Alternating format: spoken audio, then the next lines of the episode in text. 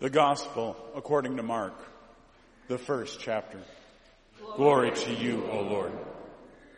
Now after John was arrested, Jesus came to Galilee proclaiming the good news of God and saying, the time is fulfilled and the kingdom of God has come near. Repent and believe in the good news. As Jesus passed along the Sea of Galilee, he saw Simon and his brother Andrew casting a net into the sea, for they were fishermen. And Jesus said to them, follow me and I will make you fish for people. And immediately they left their nets and followed him. As he went a little farther, he saw James, son of Zebedee, and his brother John, who were in their boat mending the nets. Immediately he called them, and they left their father Zebedee in the boat with the hired men and followed him.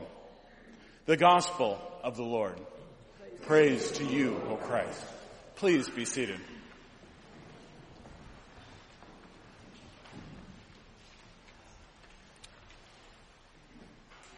Two verses from that gospel reading that we're going to hold intention as the focus of our meditation. The first, the time is fulfilled and the kingdom of God has come near. Repent and believe in the good news.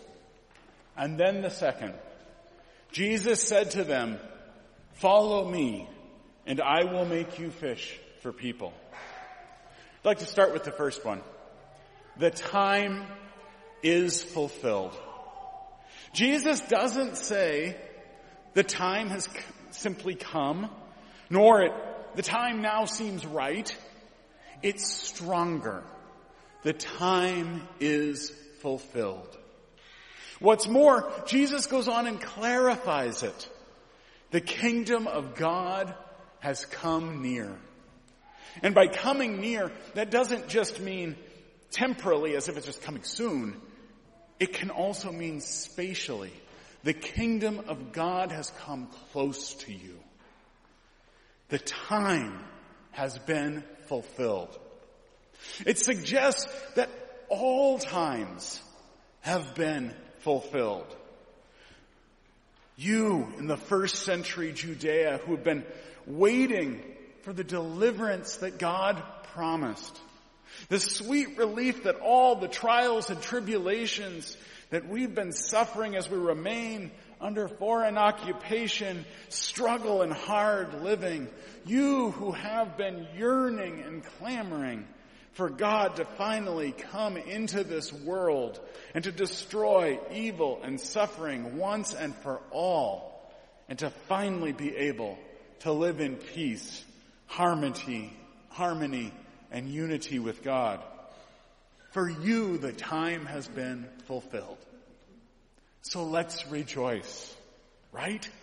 The time's been fulfilled. God's has come into this world, has finally set it right.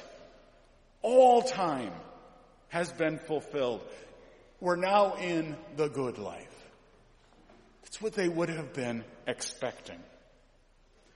Well, I don't know about you, but for me, this past week, I wasn't feeling like the time had been fulfilled. Like this kingdom of God has finally come close and conquered the terrible sufferings that we experience in the world. Even in that picture, in that theology, the calamities that we experience that are no fault of our own would be concluded. Suffering has been removed. That's what we would expect with the time has been fulfilled. The kingdom of God has come near to you. Instead, this past week, we had an ice storm. And for some of us, and I count myself in this fortunate number, it was a frustrating inconvenience. We were stuck in our house from Saturday to Wednesday. We weren't able to drive. And what's more, for most of the time, it was nigh unto impossible to even step outside our house.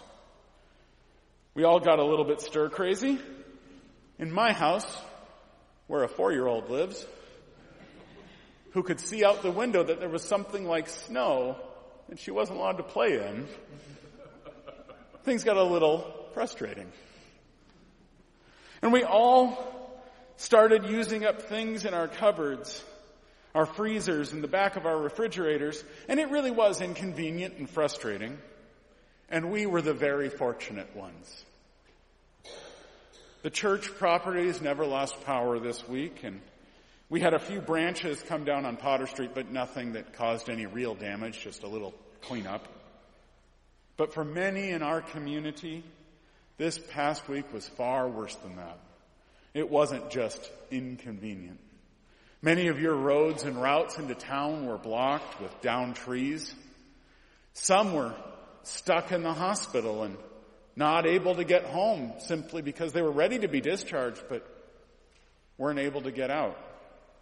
Some were the opposite. They needed to get to the hospital and couldn't because way was not open. Many of you lost power. And in many cases, water along with it. And some of you still don't have power or potable water. And you saw supplies of food in your refrigerators and freezers slowly spoil until you had to throw them all away. Some were unable to get access to medical care, medical supplies they really needed. Others called for an ambulance and had to wait at sometimes several hours for a first responder to arrive. I was fortunate this last week. Many of you weren't. It was a hard week. And for many of you, there remains another hard week ahead. And amidst all of that, Jesus has the audacity to say, the time has been fulfilled. The kingdom of God has come near to you. If this is the kingdom of heaven Jesus was talking about, I have to say I'm a little underwhelmed, Jesus. And I would surmise the followers of Jesus in the first century felt that way too. We know later on in this gospel that the disciples did not take it well when Jesus informs them as his role as Messiah is to go suffer and die. That was not what they wanted. You see, they expected great things from Jesus. They recognized that in their lives they had a very real problem. They believed many of the challenges they faced were not things they could control. They called it evil. They were very comfortable thinking about those as supernatural powers. And so, in apocalyptic eschatology, which is what this is officially called, they were hoping and waiting for God to arrive and come and defeat this evil for them.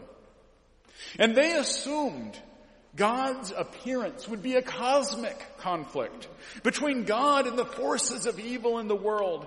And then evil would be finally destroyed and God would be established as the true king wherein there could be God's kingdom established on earth that we then could live in in peace and harmony, what the New Testament calls the kingdom of God. And at first in the Gospel of Mark, it looks like this is what Jesus is going to do. Right before our reading today, Jesus seems to do that. He is in the interaction with spiritual forces. Right before our reading, it says that the Spirit led Jesus out into the wilderness to be tempted by Satan and angels attended him. All spiritual forces, angels, spirit, Satan, evil, no people. And then our passage. What does the time being fulfilled in the kingdom of God look like? It looks like they have something they would never have been expecting. When Jesus says to them, follow me and I will make you fishers of people, something new has arrived. The idea that the Messiah would want to be followed is probably not all that surprising. But how were they going to follow? This is the first time in the Gospels Jesus calls anyone to follow. And what comes with it? The second statement, I will make you fishers of people. You, the followers of Jesus, are going to be doing something. You're going to have a role. Well, that radically changes things from what they were expecting. I can imagine the frustration.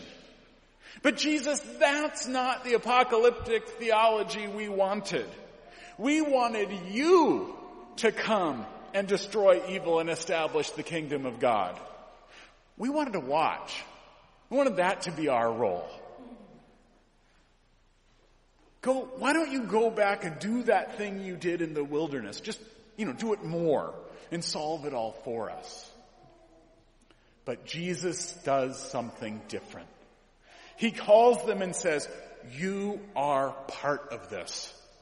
This gospel I have for you is for you to share. The grace I extend will be extended by you.